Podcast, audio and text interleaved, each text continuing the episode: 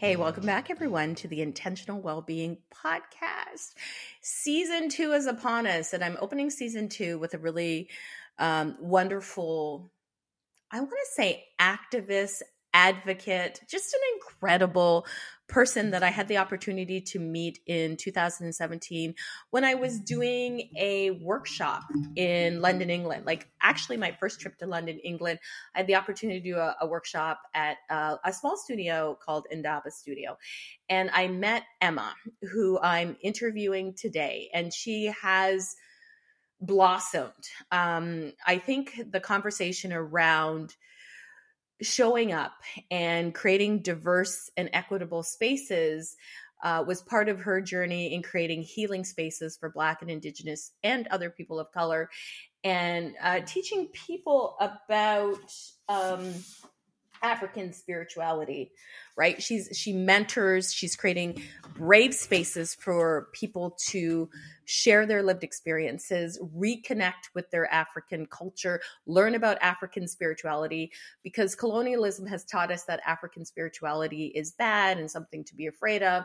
And it certainly has been depicted in mainstream media as, you know, something that is evil when it is not, right? Everybody has a different way of pursuing their own spirituality. So she has created all of these spaces. She's a Yoga Nidra teacher. She's both Caribbean from her, I think one of her parents is from Jamaica, and she's also white British.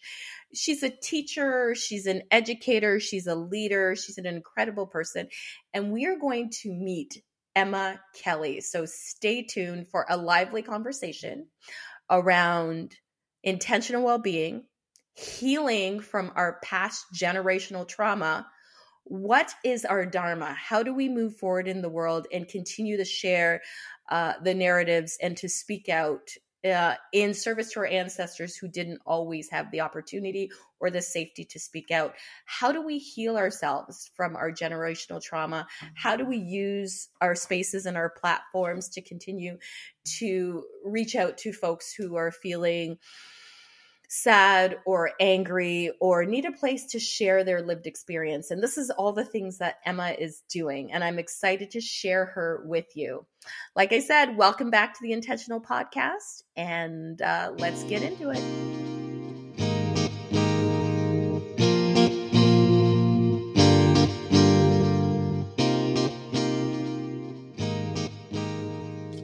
Hey, Emma, welcome to the Intentional Wellbeing Podcast. Grateful, super grateful that you're joining me today from the UK. How's it going? I'm doing really good, thank you. I'm really happy to be joining you on the podcast and having this chat at this interesting moment in history. So yeah. In time, I got to tell you, I met Emma, it's probably going on maybe 5 years. I want to say 2017, maybe 2018.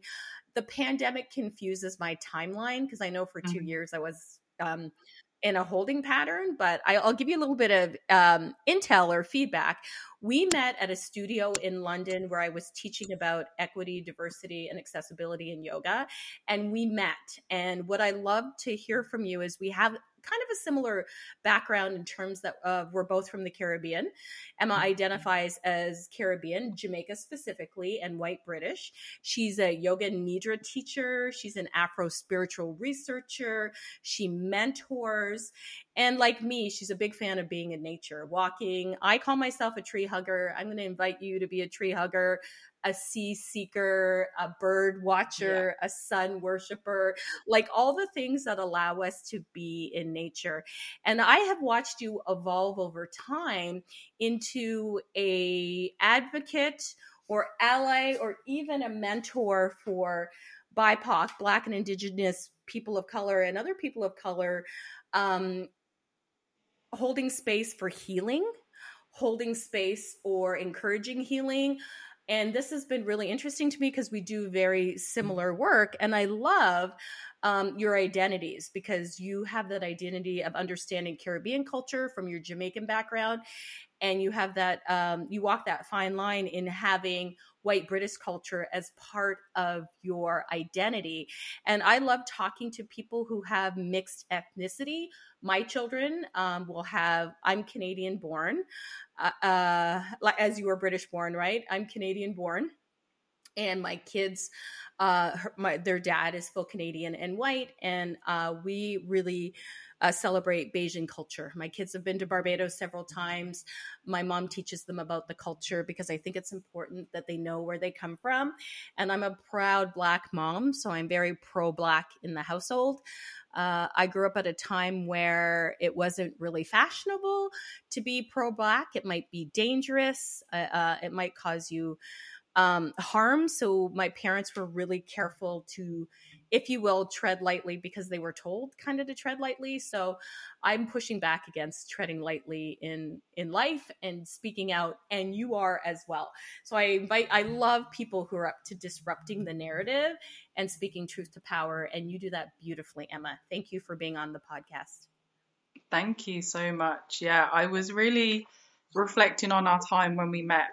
You know, things have changed so dramatically in the world, and it's a whole new world. You know, we've obviously had Black Lives Matter in that time period as well, and that's really changed a lot for many people within the Black community, the BIPOC community, and there is a significant change in speaking up and not staying quiet.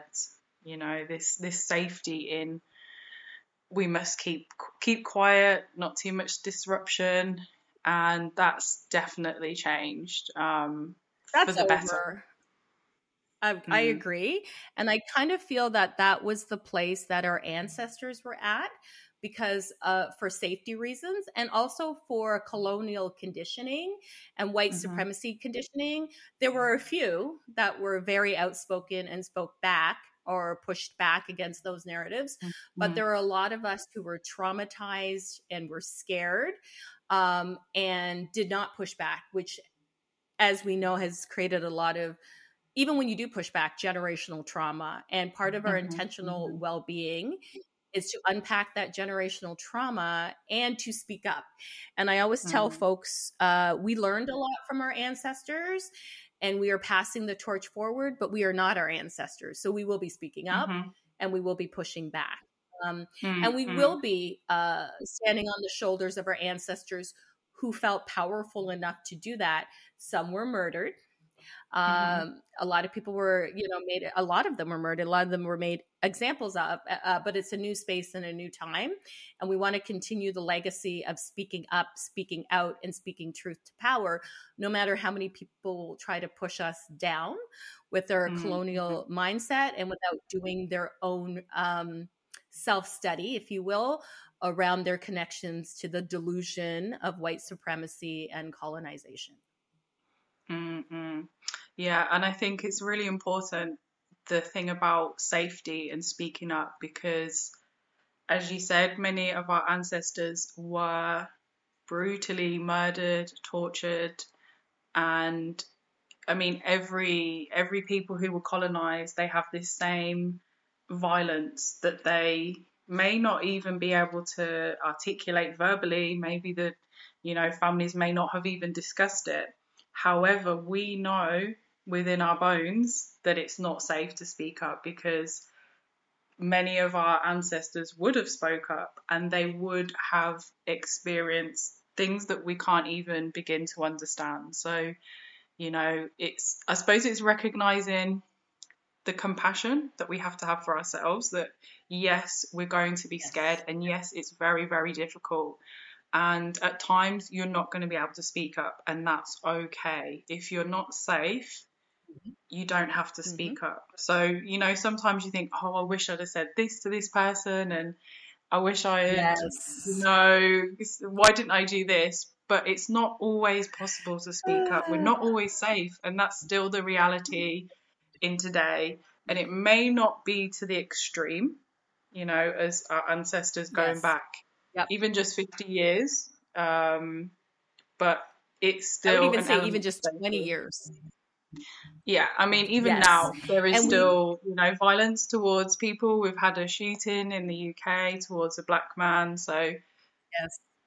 It's still not safe. We're not as safe as if we were white, navigating society. So we have to really look after ourselves, because it does make us feel scared and triggered.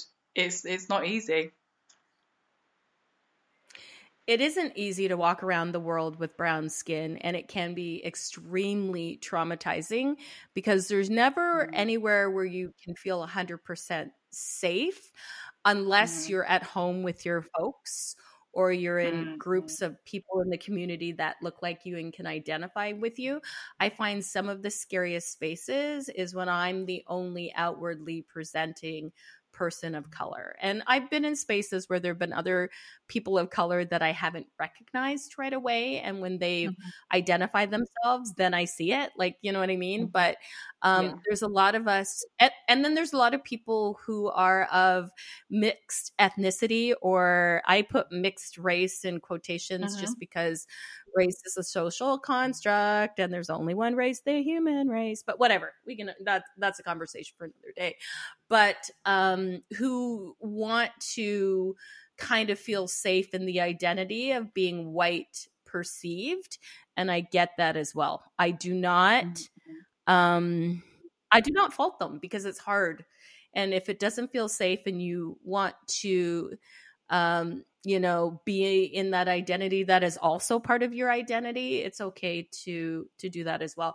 Not all of us need to be brutalized or constantly be othered and treated differently if we have the opportunity. Like when I was watching shows or situations from the 50s and 60s when people were white passing and they went through the world as white passing, I don't fault them for that. If it allowed them to live without brutality for a while, then I think it's a win for everybody, because it comes back to that generational trauma. And that's something around the podcast being called Intentional Wellbeing. It's about decolonizing our mindset. It's about understanding what colonization and generational trauma looks like, and unpacking that so that we can have our healing, I hope, and not continue to pass along this trauma to the next generation. There has to be a point. There has to be a part. There has to be a moment when people of color can feel safe in the world. At some point, it has to happen. Yeah, I think, thank you for talking about people who may present as white or you're not sure, because that's probably, I fit into that category where some people may think, oh, she's white, or, you know, many, many different, you know, lots of places have said, are you from my country? I'm not. Something that's really interesting is, you know, I do a lot of research around women who fought back during slavery. And actually there's one woman called Mary Ellen Pleasant, and she was white passing, and she used her privilege to help and free many enslaved Africans. So outwardly to the world, she used her privilege to gain a lot of, you know, wealth. She was one of the first millionaires in America. She did a lot of work. And she gained access to the white privileged people. She gained a lot of knowledge, insight, but at all times, the community knew who she was. They knew, actually, yes, she presents as white, but she is African or Black. And I think that's really important for if you're light presenting to use your privilege, you know, and yes, people may think that you are white. However, it's how you are going to navigate the world that's important, and how are you going to use that to help, you know, because actually mixed race people are more part of, especially Black, Caribbean and enslaved communities that we have been around for hundreds of years usually due to violence. But many people will have mixed ancestry because of this. So we are kind of like a subset of the community where it's a little bit more complicated, but we have a little bit more of a duty, actually, I would say, to and a responsibility to do what we can, you know, because if we have that light privilege, we're going to have a lot of things that are easier. So for me, my principles is we need to step up where we can, but also realize, yes, we're experiencing extreme trauma. But I think it's understandable that you may want to not speak your identity and ethnicity in certain situations that are not safe, but in other situations you have a duty, I feel, to say, actually, no. Yeah. I'm going to do what I have to do for my ancestors who maybe didn't have the same opportunities. 100%. I've had these conversations with a lot of my friends who may present as white, or often have white folks ask them, "What are you?" kind of thing, which is so rude. They're a human being, and I don't understand why that's any of your business, but whatever, you know, human beings are curious. And be a fly on the wall in situations where people aren't sure of your identity, and you can hear what people actually really think, because they feel like they're in a safe space to speak about their bigotry. And so it must have been interesting, the things that you have heard and how that has affected you, because you too are carrying generational trauma. You too are carrying the violence of, you know, people asking you what you are, or people making assumptions and saying things about a certain part of your identity that is usually untrue or just really horrible, speaks to their own bigotry. So you must have had to like deal with hearing something that has really, you know, either activated you or made you feel some kind of way, and might not have been able to say, well, actually I'm Black, or actually, you know, part of my identity is Black and this stuff isn't tolerated with me. Like, don't say these things to me. That's hard. Yeah. It's, it did happen. It did happen probably a lot more when I was younger, because when you're, you know, you have even less power as a child. And in them situations, you can't always speak up because, you know, it wasn't safe. And actually where I grew up, there was a lot of violence towards Black, Asian, mixed race people. There was the National Front. I don't know if you know what that's like, a racist English organization that you do not want to be around. Where I was brought up, it was violent. There was a lot of violence, and a lot of things that you would be shocked to hear, that as a child you would hear people saying. And just knowing people carried out what they said.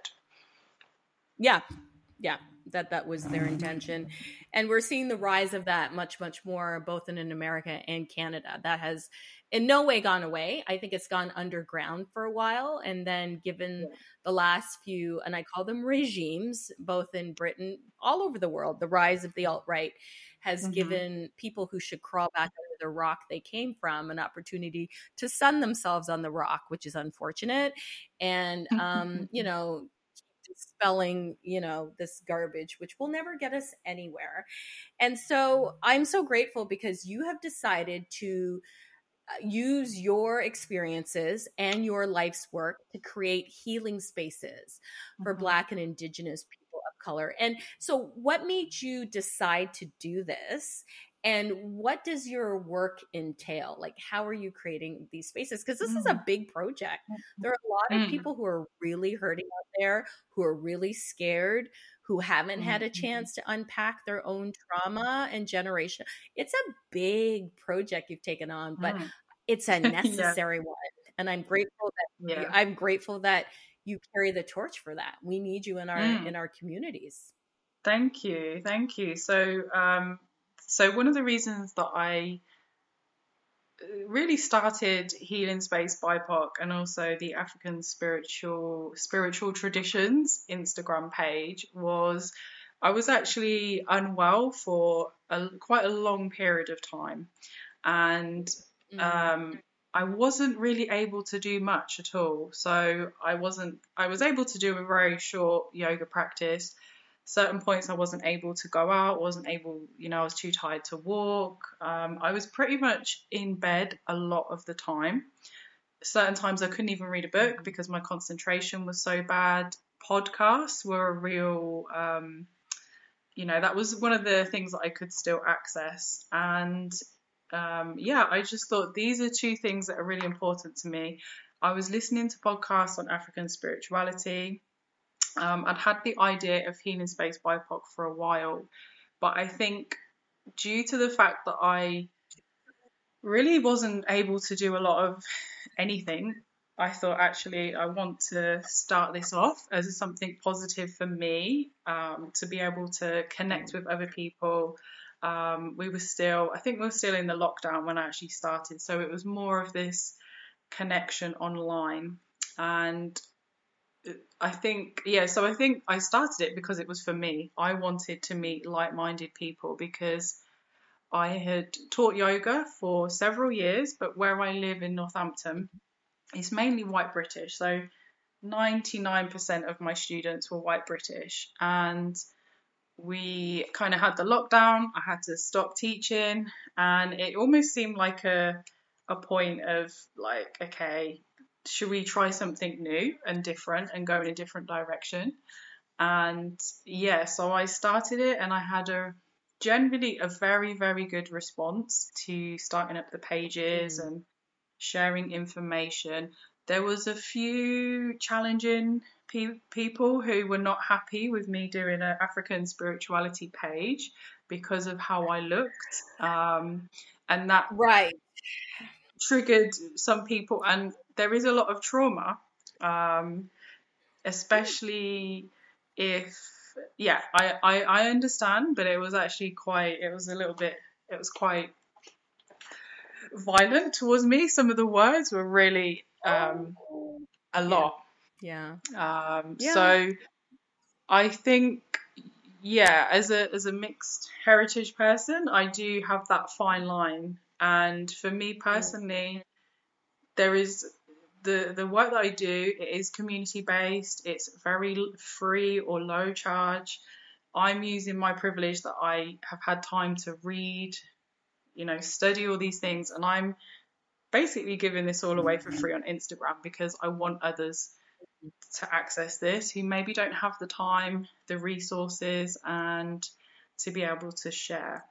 So that's the African spirituality. I've done a few different workshops. We've had like a book group as well that was really interesting, and I've connected with a lot of really amazing people who are like within different spiritual traditions, Caribbean traditions like Obia, hoodoo practitioners from the US. It's been really interesting to learn and connect with people. So that's with the African spirituality. The Healing Space BIPOC so I do some BIPOC yoga classes. I do some mentoring as well. So if you're a healing spiritual practitioner, we kind of work through some of the issues that we have, selling what we do. And what else do I do? Oh, and then also another thing, it's not technically Healing Space BIPOC, but I am doing a Marrakesh retreat as well, Relax and Renew. So lots of things going on. I love that you are incorporating all of these things. And what was interesting to me after what you just spoke, it caught me thinking along the lines of how difficult it is to tread those spaces when people look at you and maybe see the color of your skin or your background and say to you, who are you to be talking about or teaching about African spirituality? And it reminded me, when you shared that, I felt a little hurt in my heart, because sometimes I feel that those kinds of attitudes are also based in a bit of a colonialism that only certain people can do certain things. And that's very much a white supremacist attitude on things, that you have the DNA from that part of the world. And though, because Jamaicans unless you're indigenous Jamaican, which is a very specific people, the same way as Barbados, there were indigenous Bajan people that Portuguese killed off. So there's nobody left. I have a tiny bit of their blood in me. My grandma had some, but I mean, it's pretty much that whole group of people are, have disappeared off the face of the earth. But I have a very strong connection, according to my DNA profile, to Benin, Nigeria, Cameroon. And that's the basis of where all of my DNA, a big chunk of my DNA comes from. You know, just like my DNA is something like, I think I'm 81% from, you know, that part of the Gold Coast of Africa. And then the rest of me is like 3% Irish, 3% Iberian Peninsula, 3% British, you know, like all the places that colonized Barbados, I've got that blood, you know, in me. Right. So, and most people of either Caribbean descent, or African American descent, most of us have between, and I'm going to make an assumption that's probably true for British West Indian people as well, or British Caribbean people as well, that as much of 25% of our DNA is white. Like, and if that is true, then for white folks, there's some Black DNA in there as well. So nobody, it's a hodgepodge on the transatlantic slave trade and colonization. So we do have a connection to that. And why is it not okay for you to explore that connection? And I felt the same way when Black Panther came out in 2017 and everybody put on a dashiki and went to the movie theater and was so excited to see, although it's not a true representation of an African culture, it's a bit of a made up one, but it's taken elements. It quite a lot of elements, actually. Yeah, it does actually. When you from different African, they wanted to include the continent, right? So they didn't pick one particular ethnic group. They kind of mixed a lot of these ideas together so that all of us had an opportunity to see ourselves. I love Ryan Krugler and his interpretation of Black Panther. I think it's brilliant. But there were a lot of Africans in Facebook pages saying that now as African Americans, and in my case, as African Caribbean Canadian, who are now appropriating African culture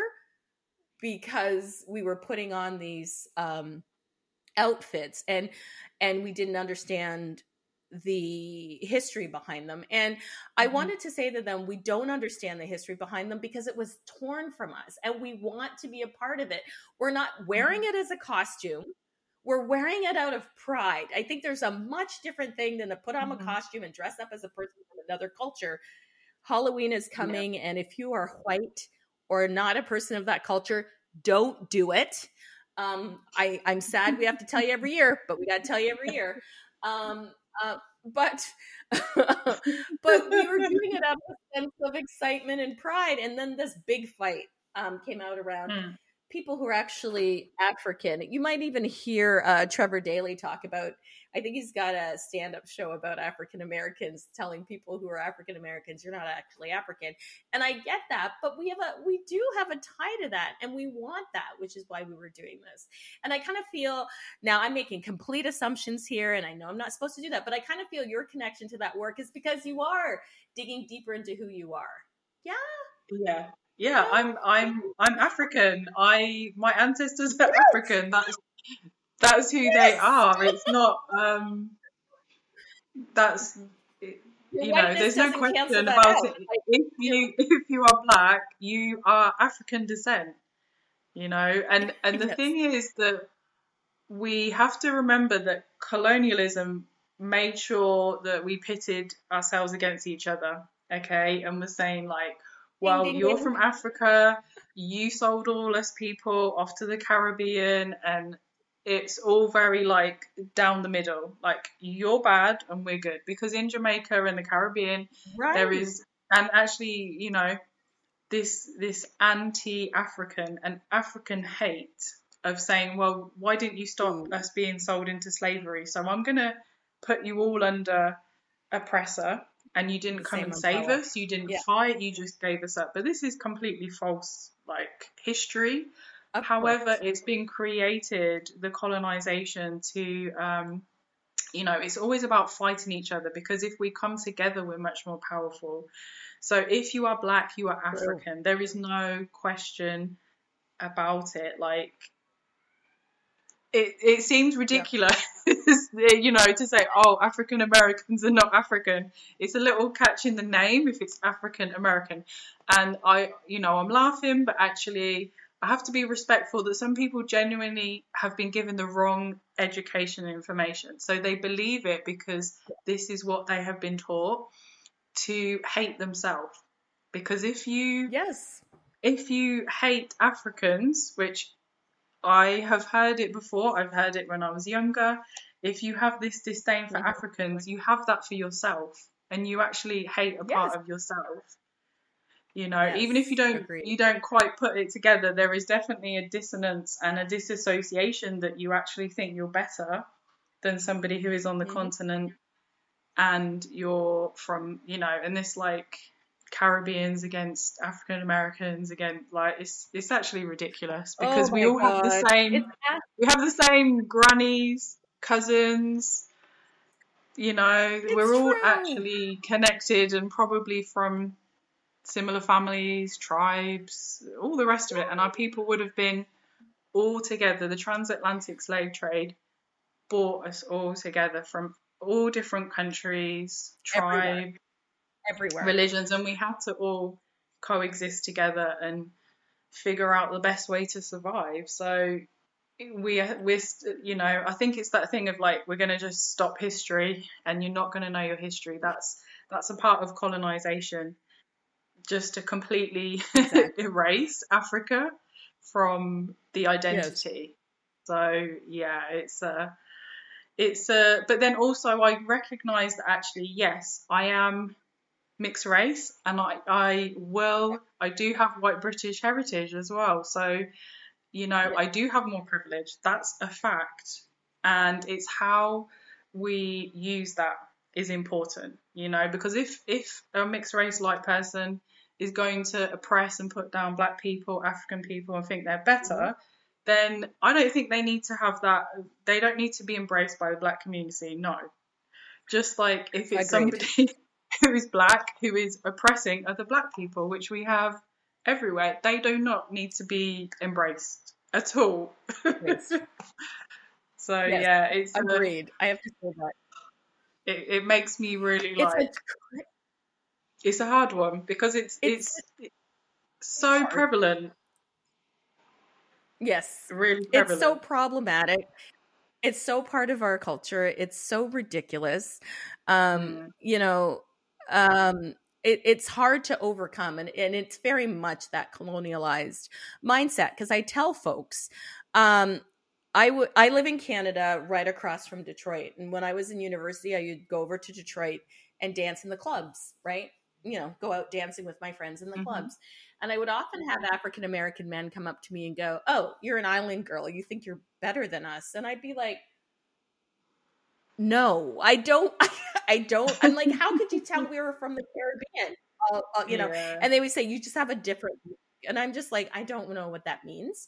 And I don't feel that I'm better than you. So I went home and asked my mom about it. And she said, yeah, there's this ridiculous idea between the Caribbean and African Americans that were somehow elevated. And I said, there was slavery in the Caribbean. That is how the British and Britain got as rich as it was and became a superpower, from stealing from India and stealing from the continent and colonizing the Caribbean. That's how the royal family has millions of dollars. That's why Britain owns 25% of the landmass of the world that they now have romantically called the Commonwealth, which is really just colonization, like the rewriting of history, right? And so I didn't understand that. Like when African Americans come at me for not being African American and talking about our shared experience of oppression, I have to remind them, this is a colonized mindset.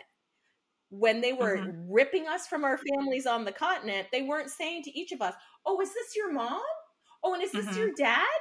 Okay. Oh, you're all an ethnic group? Okay. You're all going to Barbados. Oh, you're all an ethnic group. You're all going to South Carolina.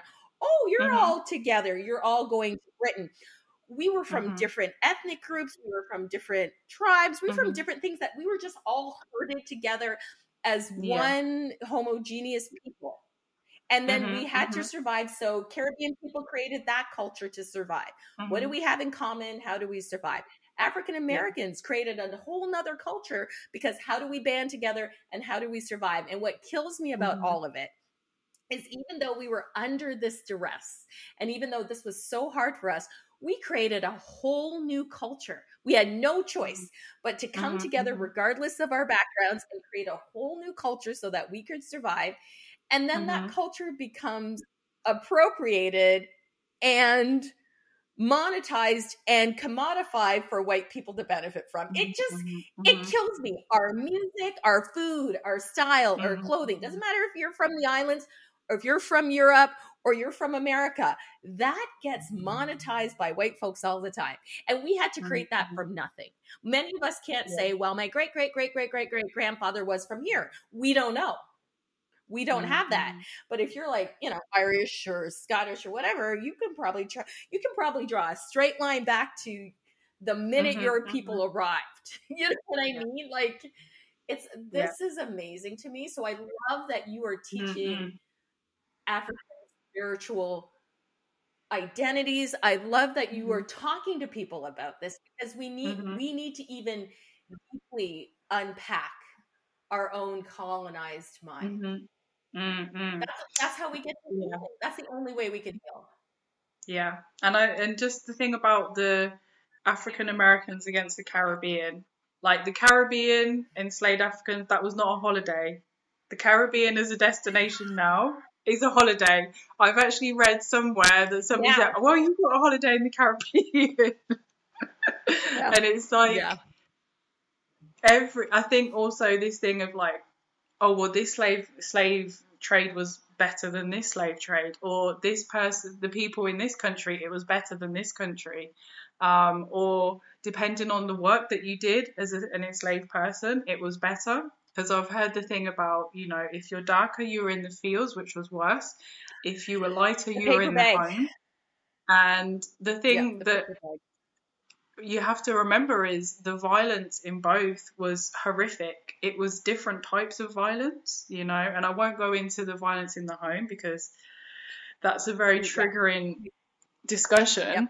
But this thing about it back, you know, at certain times saying, well, you're in this position, you're in that position, you had it better. Nobody had it better. It was all horrific to varying degrees of horrifying. So that's something that I've heard. And also the impact on Africa, West Africa, of the transatlantic slave trade. There were people who traded. There was a small percentage, but the damage that was done to West Africa and Central Africa to have so many people stolen from communities. You had warriors stolen, leaders. You had children, women who in the millions they were taken away. So the actual impact on West Africa was horrendous as well. So nobody had a good time. I'm not using, well, yeah, I've seen, it was, I've genuinely seen the thing that the Caribbean was a bit of a holiday, or it was an immigration, or it was not. It was, I don't know, but this is the things on the, you know, on the internet that, and actually maybe somebody doesn't have access to education. They may read something on the internet and, you know, they're younger or they don't have the access and they might genuinely believe this. So I have to remember not to have that condescending laughing if somebody doesn't know. Right. They genuinely don't know, you know. And that's part of the process of, you know, we need to unlearn all that nonsense. And then we've got to start learning, okay, what was the actual truth? You know, we've been told this, that African spirituality is the devil, it's scary, it's, you know, we're going to hex you, which you can.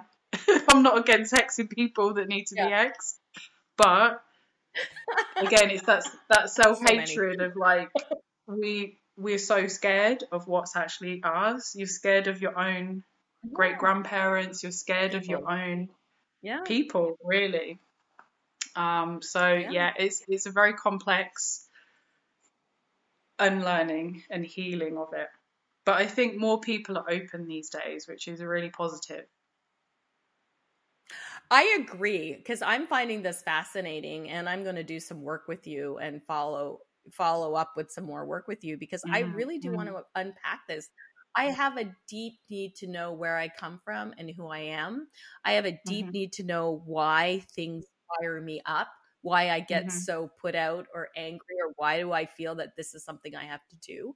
I have my suspicions about certain political leaders in the United States that I may or may not be related to, because just based on what they look like and what they sound like and what other people in my family look like and sound like, I have some feelings about things. And I just, I want to know. And that's part of my intentional well-being and my bigger healing is I really want to know who I come from, where I come from, what my, you know, to an extent, what my ancestors had to suffer. And I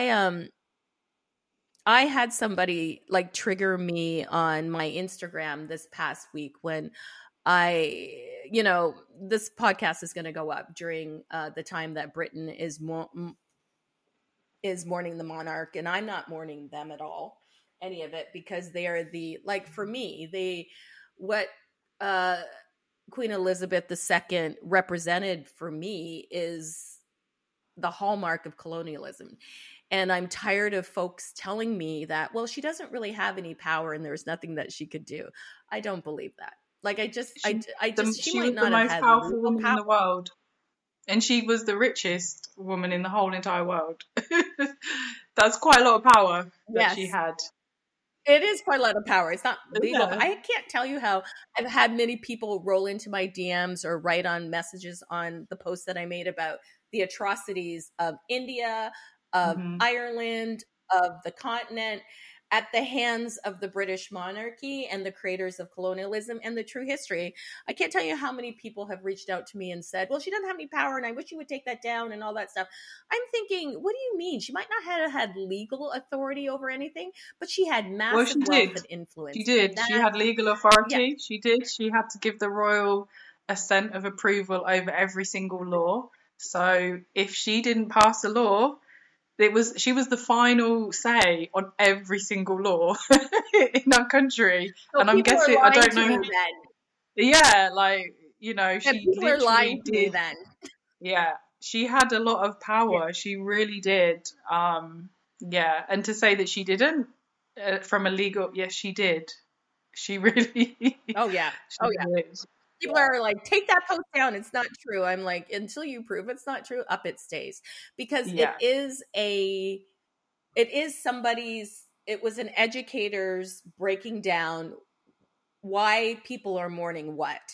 And not allowing Black, brown people and other European people who were brutalized by colonialism and the current system in place, not allowing them to have their own reaction to her death and demanding everybody be respectful because she's a 96-year-old woman and how dare you? And it's always amazing to me that old white women get a pass on everything. And I mean, the problem is she wasn't 96 forever. She sat on she just had her platinum jubilee, did she not? So she sat on the crown, she sat on the throne for 70 years. There's so much she could have done. She never acknowledged colonialism. She never acknowledged the harm that it caused or slavery or nothing. And she even had the power that when people from the Commonwealth or countries from the Commonwealth wanted to break away, she had the power to encourage them not to. So I'm sure I don't understand why all of a sudden, because I've never been into the royal family. I always would call them the lucky sperm club. Like, what do you do? Like, what do you do? I don't understand what the point of your existence is. Yeah, take our taxpayers' money. That's what she does. She did. Exactly. And pay for her large family. Very, very large family. She was the ultimate. So in the UK, we have this thing about benefits. People who get benefits who don't work. They're so demonized. They get a very small amount of money. But she was really, you know, doing no work but receiving lots and lots of wealth. So, yeah. The people who tell me she was dutiful and she took her duty. And I keep saying duty to do what exactly? To uphold white supremacy? And duty to who as well. Yeah, it was to certain people. Who was it? Who was her duty to? It wasn't to people like us. No. It definitely wasn't. They could care less about people like us. And to have people tell me they no longer respect me and, because I'm not mourning the queen. Yeah. But also it's the thing with her son as well, Prince Andrew, that we can't forget that she used millions of pounds of taxpayers' money to pay off this woman who was abused by him. So I think the reaction to the Queen, I've been thinking about this, is it really says a lot about British culture, that it is a culture of silence. Yes. It is a culture of sweeping things under the carpet.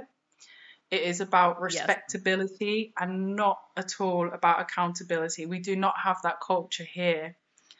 And that family dynamic that she has, I'm sure you're going to see a similar family dynamic across the country where you have people in power who make all the decisions. You may have people within that structure who are abusive. I'm going to say it. That's what was going on. Who people will not say anything. They will not challenge. It is the culture of silence. And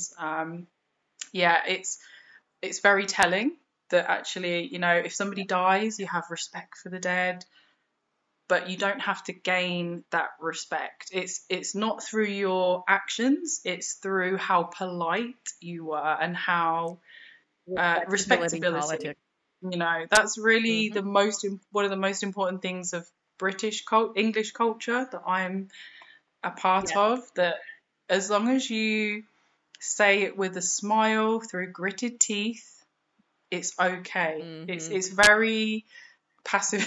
We have a very passive aggressive culture, and as long as it's with a smile and as long as you don't say too much, it's okay. You can just about get away with it. But if you do it with emotion, if you do it with passion and outrage is not allowed here, because then pushed out. But this is the culture that we live in. Stiff upper lip. Amazing. We have a big issue. big problems, and it doesn't allow people to heal, to tell, if you don't allow people their truth and you don't allow people their representation, you can't you don't get to heal, you don't get in a moment for intentional well-being, because you now have to unpack all your own trauma and figure it out, and then have people tell you to get over it, or people deny it altogether, or people gaslight you altogether. So tell me about your spaces, tell me about your healing space for BIPOC. Tell me what are some of the things you do within that space to help people find their way to intentional well-being. Yeah, so within the group work that I do, so whether it's the African spirituality or within the yoga class, there is the part about sharing. So, you know, we each have the opportunity to share from our, you know, our own truth and have our own voice, because when we get in spaces that are mixed, we tend to feel silenced, we tend to feel... it can be very daunting to really share your truth in a mixed situation. So when I say mixed, this is white and BIPOC. And a lot of people in the sessions have said, yeah, I feel that way. That's something that I know. That's something that I experience. But they haven't ever necessarily verbalized it or said it to other people. And there's great healing when you share in safe spaces and you're listened to. And it's, I think that sharing, it definitely opens up a lot of things that people are scared to talk about. So it could be, I think with the African spirituality, for example, it could be maybe the religious trauma of being taught to hate and fear African spirituality. And that's a common thing, sadly, that there's a lot of trauma, around that. But when we share our stories, I think it's healing. And that's a part of African spirituality and African tradition that you share, you do storytelling. There is a point in the story where you can, you know, hear the challenges, but hear people overcome the challenges as well. So it's kind of taking it full circle, and we can see ourselves within the story and within the narrative and not outside looking in, and we can be centered, which is a real... So it's a unique experience when we're in a BIPOC or Black African group. Our stories are actually centered, and it's like, wow, this, it just doesn't happen. We don't have to explain. No, we don't have to, you know, make all the how's this going to be taken? Is this going to be dismissed? Is it? You know, there's always that thing that you're never quite sure what the other, you know, if it's in a mix, you just don't know. And it's like, can I take this risk? And people feel like they can take more of a risk when it's a safer community. So that's one aspect of sharing. And also, so within my yoga classes, the course is about radical rest and reclaiming autonomy over our bodies and our minds. And last night we were discussing, you know, some of the harmful things about, you know, the more marginalized you are, the more you're expected to work and earn your rest. And you don't want to be seen as lazy. The stereotypes, you have to work twice as hard to get half as much as your white. Half as far. Yeah. So it's a lot of, I suppose it's like reclaiming what's ours, and then opening up and saying, actually, do you know what? This has been a struggle of mine, and I haven't been sure where to go. But then once we open that dialogue, that's where we can find that healing. And I have people that come along and they share from their knowledge, but then also me hearing from other people, that heals me at the same time. So it's a slightly more egalitarian than if you were in a mixed space, I think. The things that I'm jotting things down as you're saying them, because I want to put them in the show notes, but I'm always, what I'm hearing you say is the power of collective healing and community healing that helps each and every one of us, and to create these brave spaces to speak your truth and not have to worry that you're going to be gaslit, dismissed. There's something very magical for us to be centered instead of being the afterthought. And I'm watching a lot of young women and young little girls heal. The trailer dropped for the new Disney movie, the live action Disney movie of Ariel. And of course, there's a lot of very strangely middle-aged white men having a heart attack over Ariel not being a white redheaded person. Very strange. Which in the Hans it's very strange. I don't know why they're watching this movie, but... in the Hans Christian Andersen original, the mermaid is green and is a siren that calls people to their death. So a lot of people have taken liberties with the story and made it something else. So if you really want to go back to the original, that's what you're wanting to go back to. But it's clear that they don't know the history of Hans Christian Andersen and what he intended story, and there's a deeper message behind that one that you all can do a little research around, some identity stuff for Hans Christian Andersen. But I've been posting the pictures of young girls seeing Ariel for the first time to counter that other narrative, and watching the tears in some of their eyes, and being I'm getting emotional now, and being excited that she's Black, because when are we centered in those kinds of stories? Like when Miles Morales came out as the Black Spider-Man, my son was 15, the same age as Miles Morales. And we sat in the movie theater and my kids were silent and riveted to this, because they too could be Spider-Man, right? And the, you know, just the pushback of these characters that are fictional, which tells you anybody can reside in that space. And to center that space is what you're doing, is to have people have like I just got emotional hearing you say about it. And then I just got emotional talking about it. That's my trauma coming to the surface. That's me working through that feeling. And that's me being heard and seen. And it's so important. I'm glad you're doing this. I'm glad you didn't get scared off, because I'm sure people came for you. I'm glad that didn't deter you. Yeah, it's scary. It's very, it can be challenging, and I wobble and wonder what I'm doing. Why am I doing this? I could do something maybe easier, but this is my, this is what I have to do. Yeah, yeah. And why do you feel it's, this is what you have to do? Because I love to hear people's stories, what rivets them. I call it, you know, a come to your power moment. This is where I'm supposed to be. This, regardless of people coming at me for no good reason, this is what where I'm supposed to be. Yeah. So my feeling is that it's an ancestral calling to do this work, because some of my ancestors were silenced and could never do anything like this. It was illegal to be in community. They weren't allowed to come together. They were not able to speak their truth.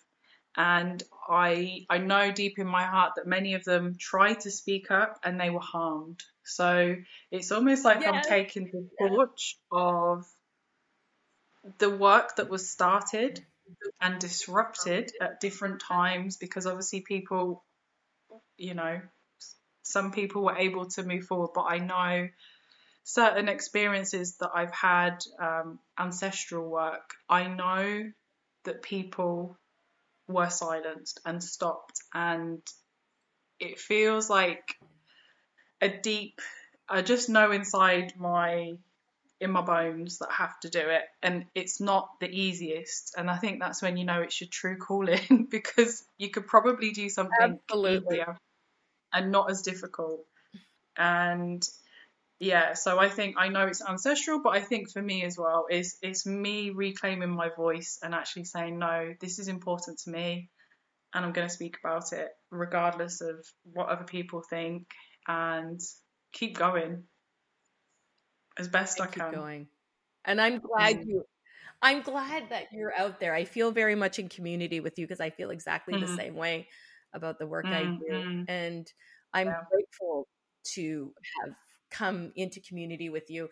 And I'm grateful to see the rise of powerful Black and brown women speaking their truth and standing up and saying, now is the time, and we won't be angered or rattled by, you know, bigots and white supremacists. And we are not our ancestors. You cannot silence us. We are not our ancestors. You cannot silence us. The power dynamic is shifted, which is why you're terrified. Yeah. What's that? Yeah.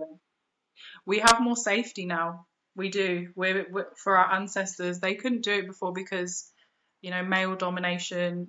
I now have autonomy, we earn our own money, we can be on a platform, you know, that wasn't around. So we have that safety to carry on the torch and say, this is the next step, this is the next level of healing, isn't it? It is. And I think I'm going to stop us right there, because I think that's where it is, that level of healing, so we can get to that intentional well-being. Emma, I could talk to you for hours and hours, and I'm feeling very activated and emotional in a good way by this conversation.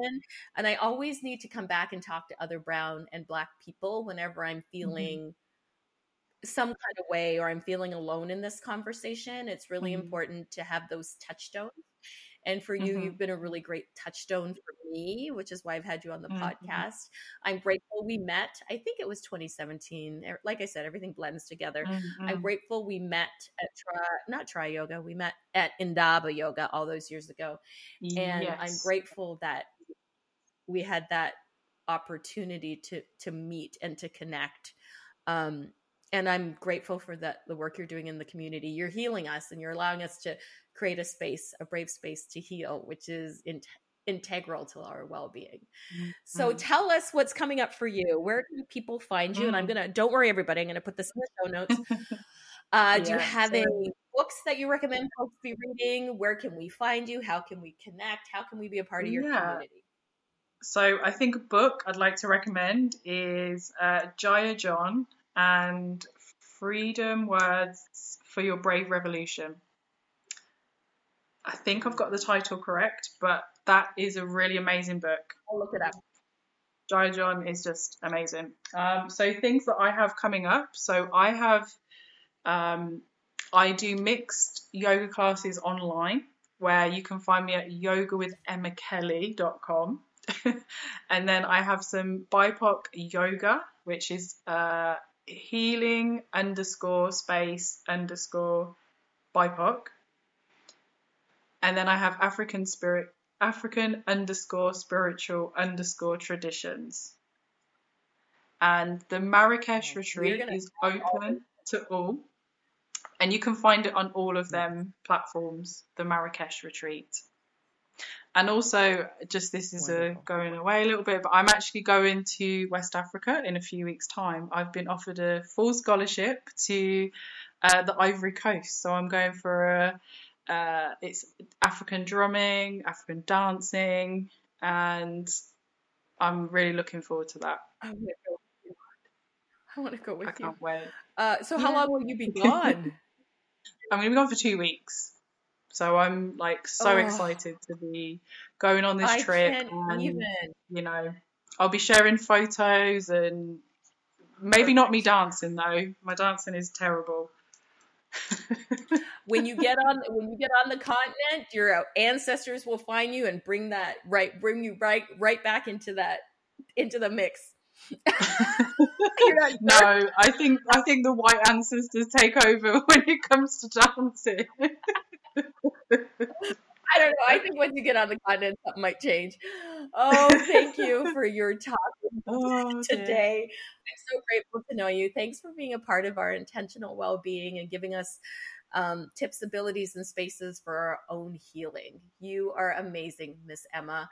And I'm grateful to be in community with you and to call you friend and mentor. Thank you so much.